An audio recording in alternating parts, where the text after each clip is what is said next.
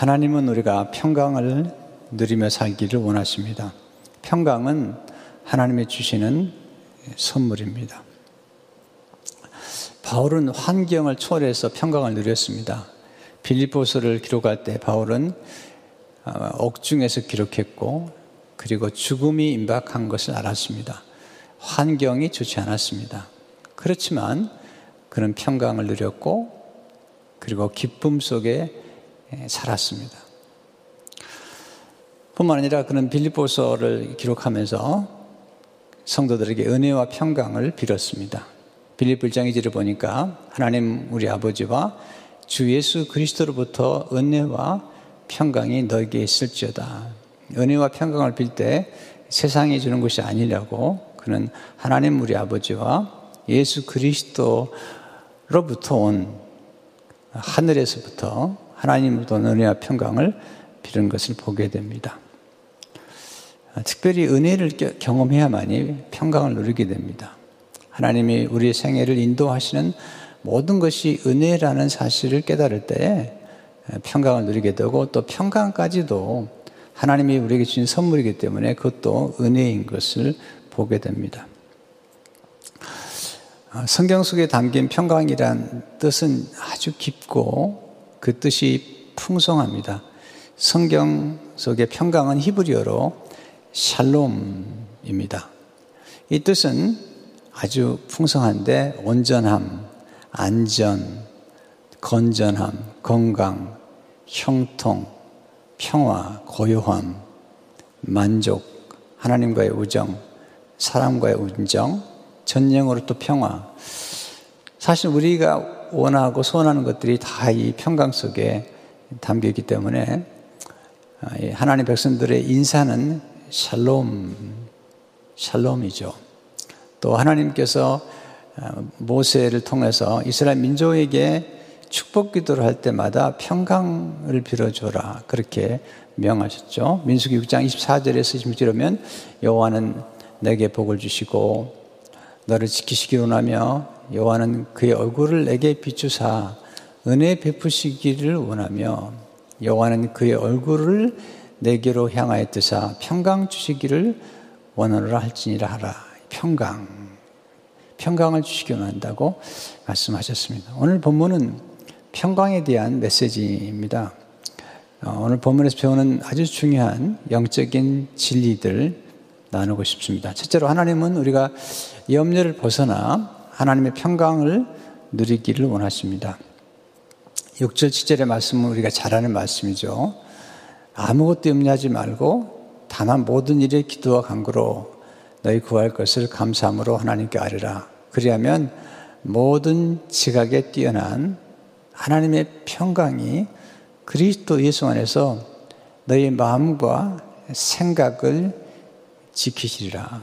사실 우리 마음에서 염려가 일어나고 우리 생각에서 염려가 일어나는데 우리가 기도하게 되면 하나님의 평강이 또 감사하게 되면 임한다는 사실을 말씀하고 있습니다. 바울은 아무것도 염려하지 말래요. 가능할까요? 사실 힘든 일입니다. 우리가 경험하는 것처럼 많은 분들이 염려하고 지금도 염려를 하고 있, 죠 그러나 바울은 아무것도 염려하지 않은 게 가능하다고 또 이야기를 하고 있죠. 본인이 경험을 했으니까요. 뿐만 아니라 염려해서는 안 된다는 염려하지 않아야 될 이유를 지금 설명하고 싶은 것입니다. 우리가 염려를 벗어나야 될 이유, 첫째는 염려는 기쁨을 빼앗아가기 때문에 경계해야 합니다. 하나님의 나라는 어, 기쁨과 실학의 나라인데 바울은 염려하게 되면 기쁨을 잃어버린다는 것입니다. 바울은 그 옥중에서도 기뻐했잖아요. 빌립보 사장 사지를 보니까 주 안에서 항상 기뻐하라. 내가 다시 말하니 기뻐하라. 그래서 우리는 이런 기쁨 속에 살게 되는데 염려가 우리에게 찾아오거나 염려 속에 살게 되면 기쁨을 잃어버리기 때문에 우리에게 염려하지 말라고. 두 번째는 염려는 의심을 품게 만들기 때문에 경계해야 된다는 것입니다. 염려란 원래 마음이 나누는 상태입니다. 두 마음을 품은 상태. 확신이 아니라 의심 속에 살게 되는 것이 염려죠. 그래서 우리가 기도할 때는 의심하지 말아야 되거든요. 근데 의심과 염려가 같이 가는데 야고보서 1장 6절과 8절 오면 오직 믿음으로 구하고 조금도 의심하지 말라. 의심하는 자는 마치 바람에 밀려 요동하는 바닷물결 같으니 두 마음을 품어 모든 일에 정함이 없는 자로다. 하나님은 우리가 염려하지 않기 원하지만 사탄은 자꾸 염려하게 만들어서 우리를 의심하고 또 불안과 두려움 속에 살게 만드는 것이 사탄이죠. 그래서 우리는 항상 신뢰 속에 살아야 되는데 염려가 들으면 신뢰하기 어렵잖아요. 그래서 빌리그람 목사님이 그런 말씀 하셨어요. 염려가 있을 때 신뢰는 들어오지 못한다. 우리가 확신한 믿음 가운데 서게 되면 염려는 떠나게 되죠. 하나님 주시는 마음은 담대함과 확신입니다. 에베 3장 12절을 보게 되면 우리가 그 안에서 그를 믿음으로 말미암아 담대함과 확신을 가지고 하나님께 나감을 얻느니라. 근데 이 담대함과 확신을 흔들어 놓는 게 염려라는 것입니다. 오늘 주님이 원하시는 것은 우리가 이런 염려하지 않고 담당 확신과 평안 가운데 예, 사기를 원하시는데 그것은 예수님, 예수님 주신 평안입니다. 세상에 주는 게 아니고요. 그 요한복음 14장 27절에 보면 평안을 너에게 끼치노니 곧 나의 평안을 너에게 주노라. 내가 너에게 주는 것은 세상에 주는 것 같지 아니하니라. 너의 마음에 근심하지도 말고 두려워하지도 말라. 그러니까 예수님의 평안을 우리 갖게 되면 두려움도 근심도 하지 않게 되는 거죠. 예수님도 제자들이 근심하는 것을 아셨고 두려워하는 것을 아셨어요. 그래서 근심하지 말고 두려워하지 말라고 말씀하고 계십니다. 세 번째는 염려는 비생산적이기 때문에 경계해야 됩니다. 염려는 시간 낭비입니다. 염려한다고 어떤 것도 도움이 되지 않습니다. 마태복음 6장 17절에 보면 너 중 누가 염려함으로 그 키를 한 자라도 더할 수 있겠느냐. 주님이 하신 말씀이죠. 염려한다고 문제가 해결되지 않습니다. 염려는 아주 위험한 것이고요. 뿐만 아니라 염려는 흔들 의자와 같아서 어디에도 가지 못하죠. 클렌 테너는 말하기를 염려는 흔들 의자 같다. 당신에게 할 일을 주지만 당신은 아무데도 들어가지 않는다. 우리 그리스도인들은 생각하는 훈련을 해야 됩니다. 왜냐하면 예, 마귀가 가련 유다에 예수를 팔 생각을 넣었잖아요. 그러니까 생각이 여러 군데도 들어오는데 사탄이 가장 우리를 공격하는 공격 터전은 생각입니다. 마음과 생각인데 우리는 하루에도 많은 생각들을 접촉하게 되죠. 그 접촉할 때 문제는 우리가 선택하는 생각이 우리에게 머물고 우리에게 문제를 일으킨다는 것입니다. 근데 어떤 생각이든 간에 우리가 선택할 수도 있고 선택하지 않을 수도 있습니다. 생각을 바꿀 수도 있습니다. 또 생각이 찾아왔을 때 생각을 무시할 수도 있죠. 근데 문제는 우리가 생각한 훈련을 잘못했을 경우는 우리는 쓸데없는 생각들에게 자꾸 문을 열어주는 것입니다. 그러니까 생각이 문을, 문을 두드리잖아요. 하루에도 뭐, 뭐 수만 가지 생각이 올 수도 있는데 문을 들어, 들을 때 문을 열어주면 우리 안에 들어오는 거고요. 문을 열어주지 않으면 생각이 들어오지 않습니다. 이메일을 해보면 그 스팸 메일이라는 게 있습니다. 그 메일이 들어오는데 그 우리와 상관이 없는 것 같으면 스팸 메일을 처리를 해주죠. 전 스팸 메일은 거의 보지 않고 바로 지워버립니다. 그처럼 우리에게 많은 스팸 같은 생각들이 들어오죠. 거기를 지워버리라는 것입니다. 아, 이번에 말씀 준비하는 중에 린다 민틀리라는 분의 책을 읽다가 그분이 이렇게 고면했어요. 걱정스러운 생각들을 컴퓨터 스팸 메일처럼 생각하라. 스팸 메일이 당신의 메일 안에 들어오는 것은 당신이 통제할 수 없다. 그러나 그 메일을 열지 않고 지울 수는 있다.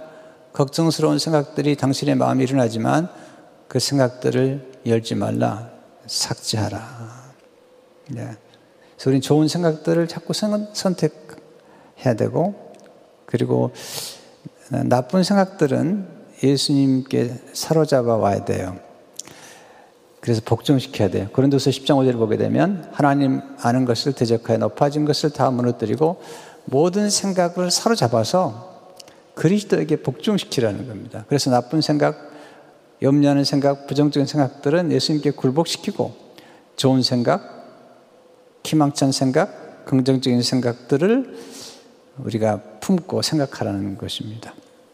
네 번째, 염려는 풍성한 열매를 맺지 못하게 만들기 때문에 경계해야 됩니다. 열매를 많이 맺으면 하나님 영광을 받으시잖아요. 요한복음 5장 15장 8절을 보게 되면 내가 열매를 많이 맺으면 내 아버지께서 영광을 받으실 것이요 너는 내 제자가 되리라. 근데 우리로 하여금 말씀을 받았을 때 말씀을 통해서 우리가 열매를 맺게 되는데요. 말씀을 받았을 때 말씀을 열매를 맺지 못하게 하는 게 있다는 거예요. 그게 염려라는 것입니다. 예수님이 마태복음 13장 22절에서 말씀하셨어요. 가시떡이 뿌려졌다는 것은 말씀을 들으나 세상의 염려와 재물의 유혹에 말씀이 막혀 결실하지 못하는 자요. 굉장히 중요한 말씀이에요. 저는 이 말씀이 제 묵상생활에 도움이 됐어요. 세상의 염려와 재물의 유혹 두 가지가 사탄이 우리에게 찾아와서 말씀을 묵상하지 못하게 만들고 말씀의 기운을 빼앗아 버리고 말씀 앞에 순종하지 못하게 만들어요. 자, 우리가 인생에 많은 문제가 있지만 크게 압축하면 딱 두 문제로 압축할 수 있습니다. 첫째 문제는 돈의 문제입니다. 왜 돈의 문제가 우리에게 찾아오냐면 이 돈은 날마다 아니 매 순간 매일 직면하는 문제이기 때문에 이 돈 문제가 심각하죠. 돈 걱정을 많이 하잖아요. 하나님보다 돈을 더 무서워하는 사람들이 많잖아요. 예수님께서 말씀하셨어요. 하나님과 경쟁하는 유일한 대상이 있다면 그건 돈이라는 거예요. 그래서 하나님과 만몬, 재물을 둘 중에 하나를 선택하라는 거예요.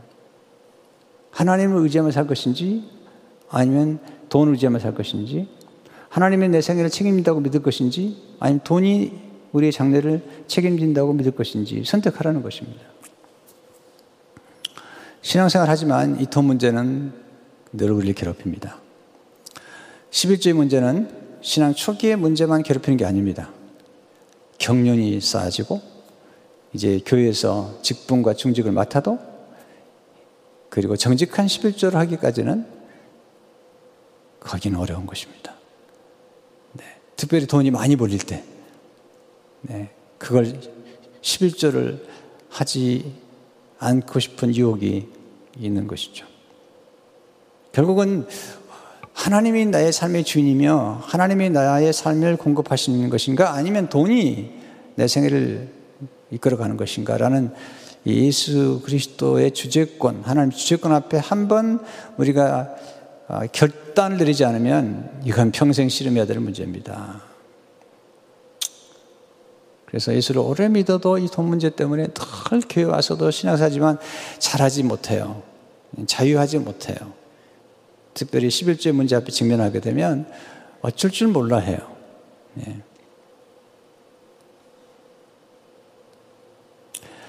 두 번째 문제는 죽음의 문제죠. 자, 육신의 죽음과 돈은 연결되어 있기 때문에 그래서 사람들이 돈을 무서워하는 겁니다. 왜냐하면 돈으로 육신의 생명을 이어갈 수 있는 쌀을 사고 물을 사기도 하고 또 병들면 치료도 받기 때문에 그래서 돈은 무서운 힘을 발휘하는 거예요. 네. 제가 돈이 무시, 돈을 무시하거나 또 돈에 힘이 없다는 얘기를 하는 게 아닙니다. 그러나 우리가 우리, 우리를 먹이고 살리는 분이 하나님이라는 사실을 먼저 인정해야 된다는 거죠. 너희는 먼저 그의 나라와 그의 의를 네, 찾으라는 거죠. 주님 이렇게 말씀하세요. 먹고, 먹고 마시는 문제 가지고 너무 걱정하지 마라. 너희가 만약 걱정한다면 너희가 하나님의 자녀라는 것을 망각하고 있는 거다. 마태복음 6장 16절 보니까 공중의 새를 보라 심지도 않고 거지도 않고 창고에 모아지지도 않으는데 너희 하늘 아버지께서 기르신 아니네 너희는 이것들보다 귀하지 아니하냐? 너희 하나님의 자녀라고 그러는데 아니 새들도 걱정하지 않는데. 엘리야가 하나님 무지에서 공고를 받잖아요. 그 40년 광야 생활에서 이스라엘 백성들이 하나님을 공급해 주잖아요. 어떻게 마켓들 좀 보셨어요? 마켓 이 난리가 아닙니다. 네. 먹고 마시지 못할까봐 다 두려워하는 것 같아요. 사실은 그 문제는 한국에서 시작됐잖아요. 한국은 이제 안정이 됐어요. 그 문제는 이제 더 이상 먹고 마시는 것 가지고는 패닉 상태는 아닌 것 같아요. 미국이 난린 거죠. 사실요. 마켓마다 뭐 다 떨어졌다고 그러더라고요. 특별히 그 toilet paper 왜 그걸 그렇게 찾는지 모르지만 난리가 났습니다. 저한테 여러분들이 전화를 했어요. 목사님 마켓 보셨어요? 물어만 보지 마켓을 받아준 분 없어요. 마켓 보셨어요? 제가 저도 물어보죠. 집사님, 장로님 마켓은 보셨어요? 난리가 아니라는데요. 문득 이런 생각이 들었어요. 저는 이제 생각을 정리를 해보는 겁니다. 자, 지금 중국 우한에 코로나 바이러스 때문에 완전히 폐쇄가 된 지가 벌써 한참 세월이 흘렀습니다. 근데 지금까지 한 번도 제가 중국 우한에서 먹는 것, 마시는 것 때문에 문제가 돼서 죽었다는 얘기를 한 번도 들은 적이 없습니다. 또 대구 지역에서 대구 지역을 일단 약간 봉쇄했잖아요. 그러나 한 번도 먹고 마시는 것 때문에 죽었다는 사람을 들어본 적이 없습니다. 미국도 그럴 겁니다, 앞으로. 또 미국은 굉장히 서플라이가 많잖아요. 사실 차고 넘치는 거거든요. 지금 그렇게 서두르지 않아도 됩니다. 네. 왜 사람들이 그러냐면 두려움 때문에 그러는 거거든요. 주님 말씀하시죠. 먹고 마시는 거 너무 걱정하지 마라. 물론 상식을 넘어서서 아무것도 준비하지 말라는 얘기는 아닙니다. 네.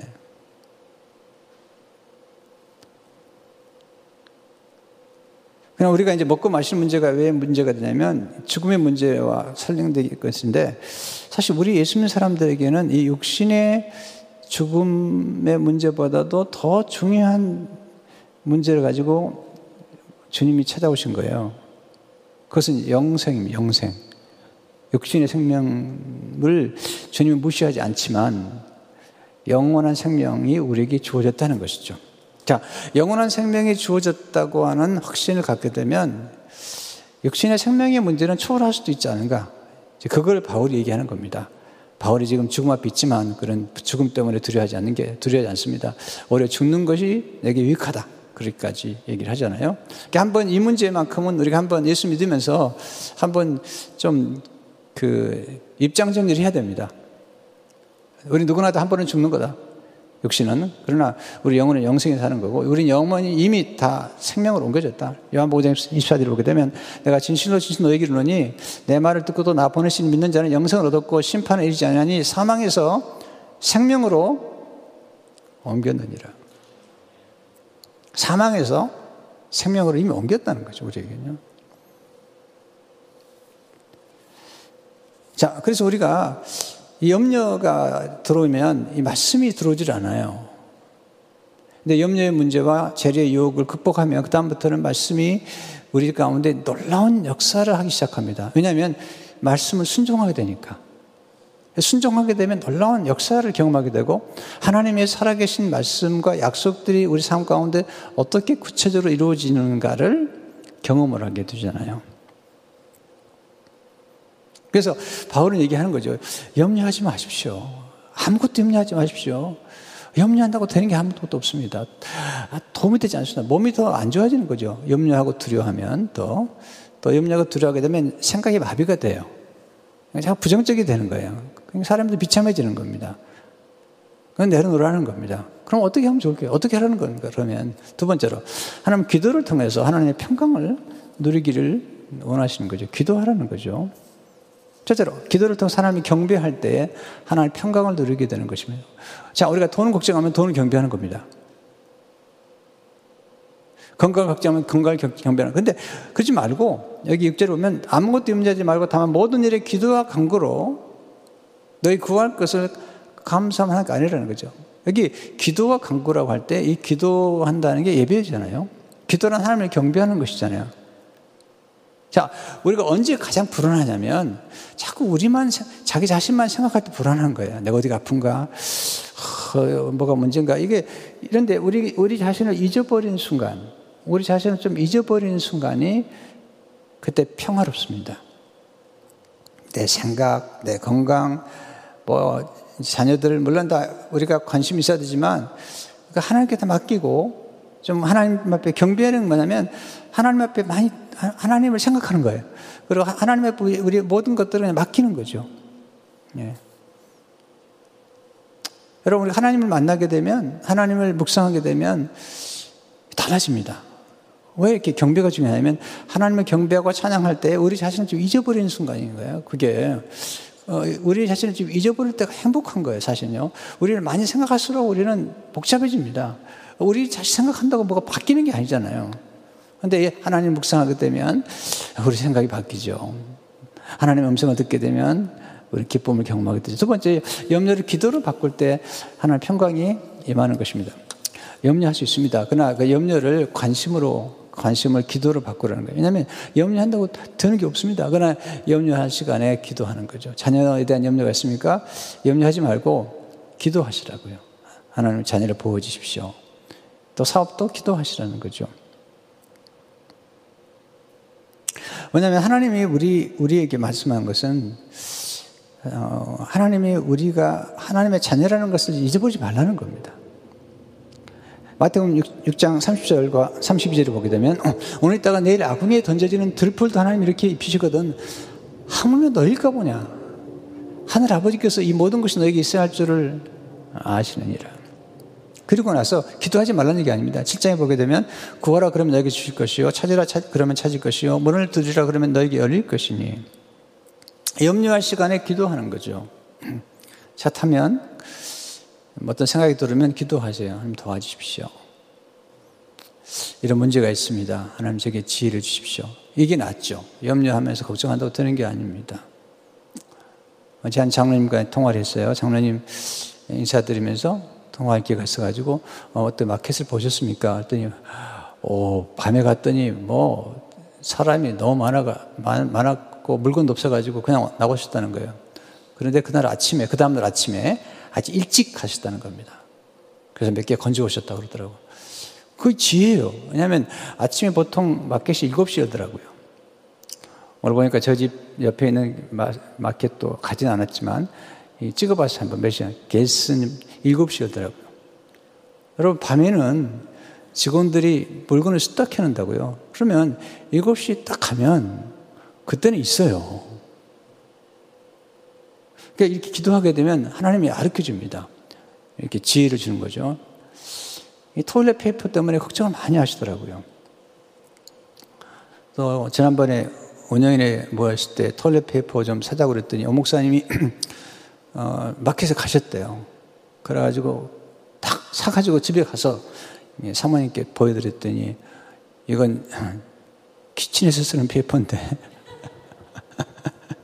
이걸 사가냐고. 네. toilet paper.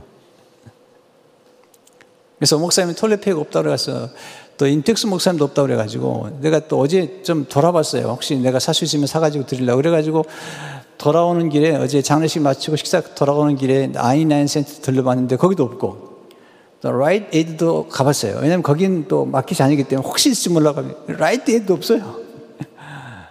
그래서 목사님 미안해요. 인덱스 목사님 미안해요. 네. 제가 진짜 갔었어요. 사다 드리려고. 네. 근데요, 그거 꼭 toilet paper로도 안 닦아도 됩니다. 그냥 kitchen paper로 닦으세요. 안 되면. 네. 옛날에 우리 다 신문 가지고 했어, 신문. 안 될 때는 풀, 풀 가지고 했어요, 풀 가지고 옛날에, 어릴 적에. 네. 뭐, 상상을 초월한 얘기지만. 저도 염려할 일이 많죠. 목회하다 보면. 근데 염려한다고 이게 하나도 있지 않아요. 근데 기도하면요. 하나님이 생각나게 하시는 거예요. 기도하면 떠오르게 하셔서 해결책을 떠오르게 하시고 또 지혜도 주시고 아르켜 주신 것을 보게 되죠. 세 번째, 염려 대신에 감사 기도를 드릴 때 하나님께 평강이 임합니다. 6절에 너희 구할 것을 감사함으로 하나님께 아뢰라. 감사는 받은 걸 받았다고 아, 하나님께 찬양하는 거예요. 염려는 뭐냐면 지나간 과거의 실수나 실패나 상처에 대해서 자꾸 곱씹는 거예요. 자, 보세요. 지나간 과거의 아픔과 상처를 곱시다 보면요. 무슨 생각이 든지 아세요? 앞으로도 그런 일이 생기겠다. 이게 우리를 불안하게 만드는 겁니다. 근데 감사는 뭐냐면 지나간 과거에 받은 복이나 지나간 과거에 어려웠지만 하나님이 도와주신 것들을 생각하게 되면 장래에 대한 희망이 생기는 겁니다. 아, 과거에 이렇게 어려울 때도 도와주셨는데, 아, 내가 과거에 어려울 때도 하나님 도와주시고 이렇게 이겼는데, 하나님 감사합니다. 그리고 앞으로 미래에도 이런 일이 생기, 더 좋은 일이 생길 겁니다라는 이런 희망이 생기는 거예요. 예를 들어 봅시다. 제가 2009년도에 이제 성부장 교회를 떠나야 할 때, 어떻게 보면 두 손을 들고 이제 나온 거죠. 나왔는데, 하나님 앞에 감사하기 시작했어요. 그리고 감사하다 보니까 지나간 과거의 생각 가운데 어떤 어려움 중에도 저를 건져주시고 역전의 드라마를 만들으신 하나님이 생각이 났어요. 또 하나 생각이 난 게 뭐냐면 로고스 교회를 32살에 개척해가지고 12년 동안에 섬기는 중에 뭐 재적도 많이 늘었지만 이 섬기는 중에 나중에 출석이 한 1000명 정도 됐을 때 이제 다른 이전에 성교동 교회로 옮겨갔지 않습니까? 그러니까 제 안에 앉아가 기도하는 중에 이런 얘기를 한 거죠. 아, 우리가 교회를 시작했다가 그래도 그 로고스 교회를 섬기는 중에 작년 출석 1000명과 또 1년 예산 한 320만 불 정도 그렇게까지는 갔으니까 우리가 시, 새로 시작하더라도 그 정도는 하지, 하시지 않겠는가 하나님의 은혜를 주시지 않겠는가 그러니까 지나간 과거의 은혜를 생각하면니까 장차 은혜를 또 기대하게 되는 거죠. 물론 하나님은 내가 우리가 생각한 것보다 훨씬 많은 은혜를 베푸셨지만 베푸셨지만 또 앞으로도 그럴 걸 믿지만 그러니까 감사라는 게 왜 좋으냐면 감사는 지나간 과거에 받은 은혜를 초점을 맞추다 보니까 미래에도 장래에도 이런 놀라운 기적이 나타날 거라고 하는 이런 놀라운 생각이 들어서 감사가 더 하게 되는 거거든요. 아, 지난 주간에 제 사돈 어른이 소천하셨어요. 네, 투병생활 좀 하셨는데 한 7개월 투병생활 하시다가 한 부름 받았는데 사노스에 갔는데 이제 그 저희 사이 제 사이가 이제 둘째 아들인데 조사를 하더라고요. 그래서 아버지께 받은 영적인 그런 교훈들, 그 다음에 아버지께 받은 지혜들 몇 가지 나누는데 아주 그 어른이, 그 사돈 어른이 아주 꼼꼼하시고 섬세하신 분이세요. 뭐 정말, 정말, 정말 세 다리도 두드려가는 분이신데 그런 걸 이제 배웠다는 얘기도 하고 또 하나는 감사 얘기를 하는 거예요. 이 사돈 어른이 이렇게 병상 일지를 첫날부터 계속 쓴 겁니다. 암투병 하면서 쭉 쓰면서 병상일지를 썼는데 의사를 만나고 온 거, 또 뭐 검사 받은 거 다 했었어요. 그래서 이제 아들이 아버지가 소천하신 후에 병상일지를 읽게 된 거죠. 읽는 중에 어느 날 보니까 종에다가 하나님 감사합니다를 빽빽 써둔 거예요. 70번을 쓴 거예요, 70번을. 그게 보여주면서 하나님 감사합니다.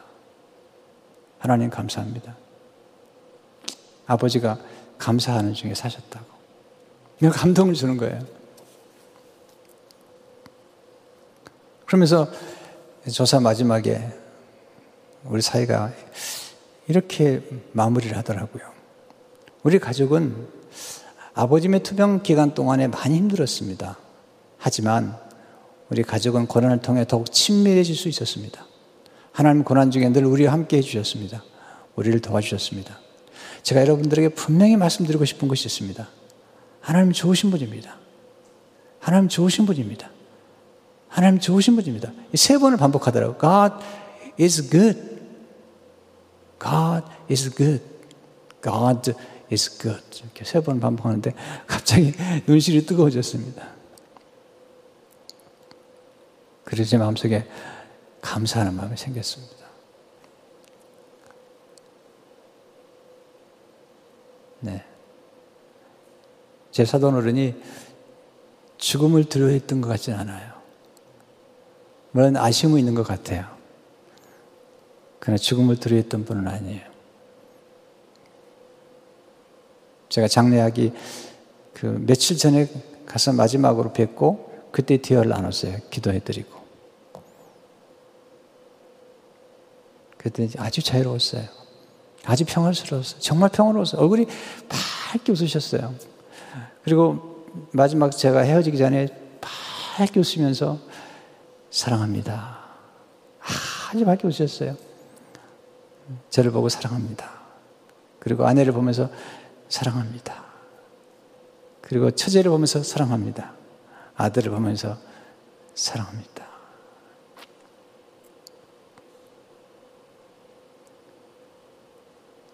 네. 그리고 이제 며칠 있다가 소천하셨는데,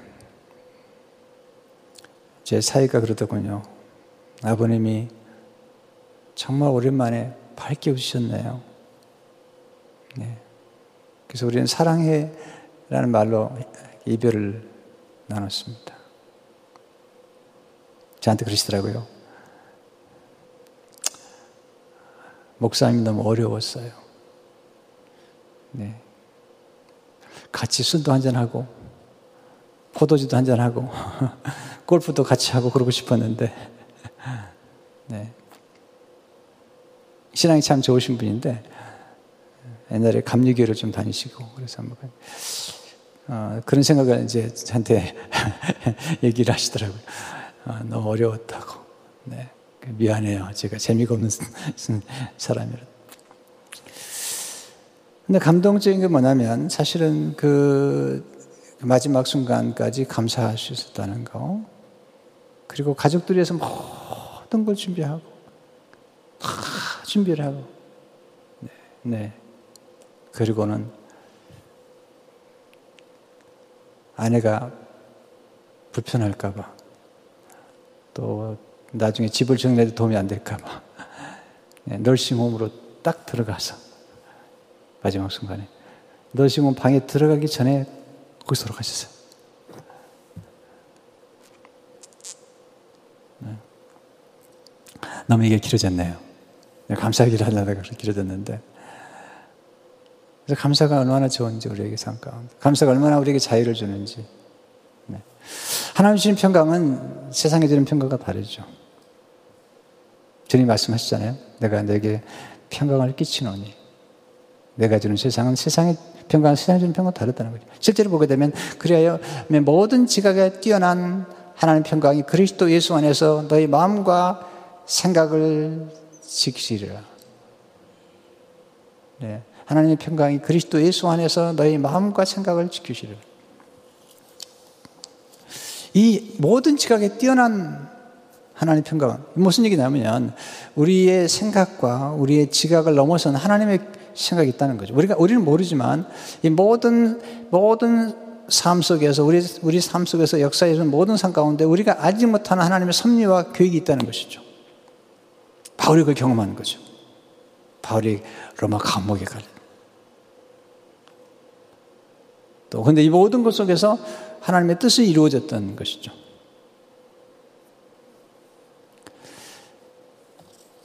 주님이 주고 싶은 게 그겁니다. 우리가 이 세상 살면서 문제가 없을 거라고 말씀하지 없잖아요. 요한복 16장 하면서 보면 이것을 너에게 이르는 것은 너희로 내 안에서 평안을 누리게 하려 함이라. 세상에서 너희가 환난을 당하나 담대하라 내가 세상을 이기었노라. 주님이 이기신 게 뭐죠? 죽음이죠. 사탄이죠. 우리가 하나님 앞에 감사 기도를 드려야 됩니다. 지금 이런 상황에서도 감사 기도를 드리고, 어, 물론 우리가 해야 할 일은 해야 되겠죠. 네, 이번에 제가 종교개혁자들이 전염병에 걸렸을 때, 찾아왔을 때 어떻게 했는가를 쭉 연구를 하시다 고 보니까 뭐 흑사병이나 콜레라병 이런 것들은 옛날에도 쭉 있었잖아요. 그럴 때도 그들은 믿음을 지켰습니다. 그리고 그리스도인으로서 어, 최선을 다해서 섬겼죠. 그러나 할 수 있다면 병에 걸리지 않도록 최선을 다하라고 할 수 있다면 최선을 다하라고 권면을 했습니다. 지금도 우리가 그렇게 해야 됩니다. 네. 선도 자주 씻십시오. 하루에 여덟 번 정도 손 씻는 게 좋답니다. 여덟 번 정도. 옛날에 손 안 씻는 요즘 열심히 씻고 있습니다. 그리고 이렇게 지금처럼 6, 6피트 떨어져 앉아야 되는데 장로님 내부는 괜찮아요. 부부니까 괜찮은데 부부가 아니면 조금 떨어져 앉는 게 좋습니다. 좀 떨어져 앉아서 예배를 아니 만나는 것 조심하고 마켓에 가더라도 꼭 장갑을 끼고 마켓에 가서 그 카트를 할 때 쇠 위에 이 바이러스가 있으면 그것 한참 간답니다.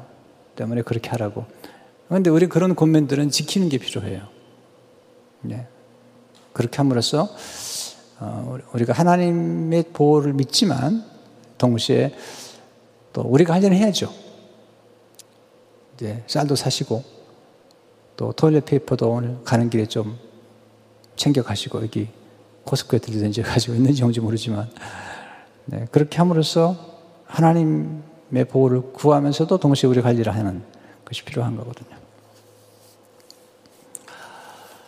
아, 뭔가 놔버리면 편해요. 사실 우리가 붙잡는 것 때문에 늘 염려하는데 다 그 포기하는 얘기 아니면 오해하지 마시고요. 하나님 앞에 다 맡기는 거예요. 자녀도 맡기고 사업도 맡기고 지금 사업 다 어려워요. 다 어려워요. 네. 교회도 또 어려워요. 다들. 아니, 이럴 때는 우리 모두가 하나님 앞에 맡기고 우리가 할 수 있는 게 없잖아요. 우리가 할 수 있는 게 뭔가를 찾아 상하고 또 우리 그리스도인으로서 우리의 도움이 필요한 손길이 뭘까? 또 우리가 할 수 있는 게 뭘까? 최소한도 기도하고 격려하고 또 혼자도 계시는 분들은 좀 외롭거든요. 좀 전화도 해드리고 격려도 해드리고 또 나눌 수 있는 건 나눠드리고 이런 때에 정말 그리스도인으로서의 빛과 소금의 삶을 감당하는 그런 역할, 그런 교회가 됐으면 좋겠다. 생각을 하게 됩니다. 오늘 이렇게 염려를 하나님께 다 내려놓고 하나님 평강을 누리시는 여러분 되시기를 주님 이름으로 축원합니다. 은혜로신 하나님 감사합니다. 오늘 아무것도 뭐 염려하지 말고 다만 모든 일에 기도 한 구로 너희 구할 것을 감사함으로 하나님께 아리라. 그리하면 모든 지각에 뛰어난 하나님의 생각이 하나님의 평강이 내 마음과 그리스도의 선에서 너희 마음과 생각을 지키라 말씀하셨는데 주님 우리 마음과 생각을 지켜주신 하나님 그리고 환경을 통해서 우리에게 베푸신 하늘의 평강, 신비로운 평강, 폭풍의 눈처럼 어려울 때도 바울이 감옥에 있을 때에도 그게 찾아왔던 하나님의 평강이 이렇게 어려운 상황에서도 우리 성도들에게 그리스도인들에게 찾아옴으로 신비로운 하나님의 평강과 하나님의 보호하심을 경험하도록 인도해 주옵소서 예수 이름으로 기도합니다.